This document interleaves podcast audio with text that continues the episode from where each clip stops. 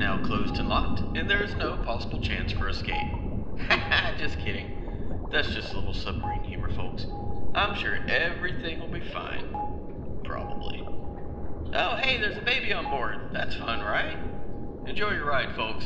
Captain Nemo out!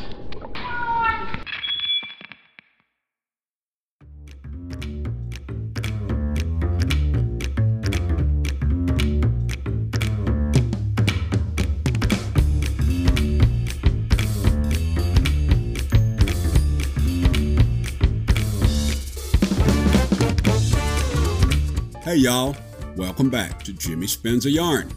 In each episode, I will spin a yarn about something interesting that's happened in my life, along with a few lessons I've learned along the way.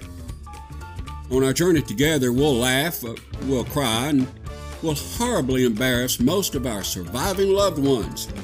Some of the names have been changed to protect the guilty. This is episode 1 20,000 Leaks Under the Sea.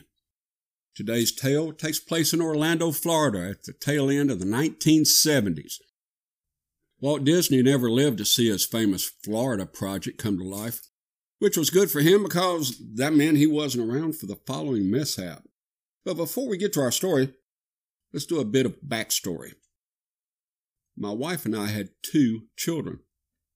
When you have a small child, the first thing you want to do, if you're able, is to take them to Disney World even if they're only a wee toddler still wearing a diaper. We had been there before with our daughter, so when we had our son, five years later, we decided to go again. See, back when our daughter was a baby, they had what was called cloth diapers. Cloth diapers were a whole different scene than the stuff that is sold today. Back then, if you felt your baby's bottom and it was damp, it was time to change the diaper. If you felt your baby's bottom and it felt like there was a large golf ball inside, well, that was a different story. You go over to the toilet. If that golf ball was solid enough, you would just dump in the toilet from the diaper, then simply flush away and you're done. However, if it wasn't quite that solid, like more of a constant liquid, you'd put the entire diaper in the toilet and let it soak for a while. Later, you would come by, reach in the toilet, grab the diaper, and wring it out, and then put that in the diaper pail. In hindsight, we probably should have used gloves. Or was that just me? Yeah, I ain't making this up, y'all. Hopefully, if you're any kind of a gentleman or a lady, you washed your hands before you prepared supper.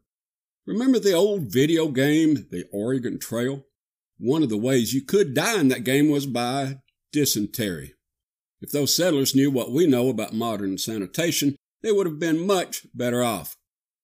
Anyway, when our son came along a few years later, we now had what was called disposable diapers. Y'all, we thought we'd died and gone to heaven. When they first came out, they were still kind of like the old cloth diapers. They had these little sticky tabs that didn't hold worth a hoot and peeled open at the worst possible moments. So to be safe, you used a safety pin anyway, and just hope you didn't draw blood. Keep that in mind as we begin this week's story. While we were at Disney World with our son, we hit all the little kiddie rides. So far, so good. Diaper integrity, holding captain. But as we wanted to ride at least one big kid ride, and I knew just the one. It was called 20,000 Leagues Under the Sea. Great little ride. You climbed on board a little submarine and sat along a bench to either side. You looked out these tiny portholes to look at the, quote, deep ocean. The sub would float past several underwater show scenes featuring state of the art Disney animatronics. Of course, the feeling of being deep below the sea was an old fashioned Disney illusion. But there are a few key points to the story you need to know. The viewing cabin was really underwater. There were about 40 people crammed into a tiny enclosed space. There was only one exit to the surface and it was sealed. The passengers that particular day had no idea the horror that was waiting for them. Hey, Charlene, take a gander at this here undersea adventure. Why ain't that a sight, Bubba? That thing kind of looks like your cousin Cletus. Oh, come on, sugar. Don't insult the majestic gooberfish like that. I just calls him like I sees him. Hey, you smell something? Kinda reminds me of that time I went to Waffle House and. What could possibly go wrong? If you're a parent, or a guy named Murphy, you already know what happened next. My son developed a rather severe case of the gurgle squirts. The big moment of the ride is supposed to be when the giant squid attacks the submarine. But that day's biggest terror was, well, most of it was dribbling down my leg. And a little bit was on the seat next to me. I'm still sorry about that, ma'am. Did I mention this was the one time my wife convinced me to wear shorts in public? It ran all the way down, people. On an unrelated note, that was probably the last time I ever wore white socks. I learned a valuable lesson that day. Even the state of the art in diaper technology has its limits. It wasn't a pretty sight. The smell wasn't so great either. As you can imagine, a fun little cruise in what had suddenly become the world's largest floating septic tank was a rather unpleasant experience for everyone concerned. When the sub finally returned to the dock, that hatch couldn't open fast enough, y'all. People poured out of that thing like clowns out of a Shriner mobile. The evacuees laughed and hugged each other like they just got home from a war zone. Yours truly was not invited to the celebration. I snuck away with as much dignity as I was able, which is hard to do when your son's digestive rejects are running down your legs and into your sneakers. Oh, and did I mention I was standing in full view of the guests who were waiting in line? Want to take a picture? I suggested to the crowd. It'll last longer. Finally, I made it to a secluded alley across the street.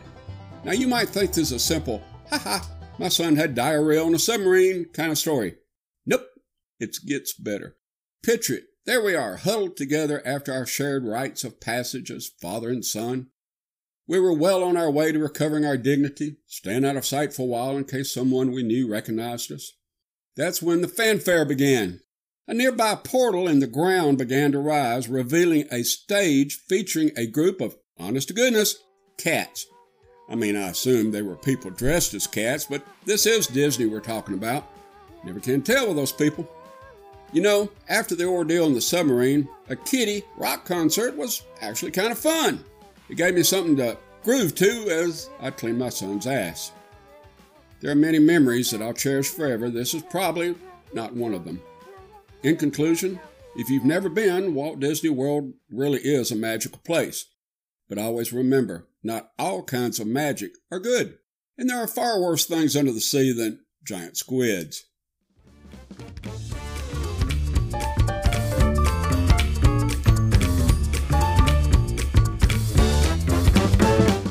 For listening. I'm Jimmy. Join me next time when I'll spin a brand new yarn.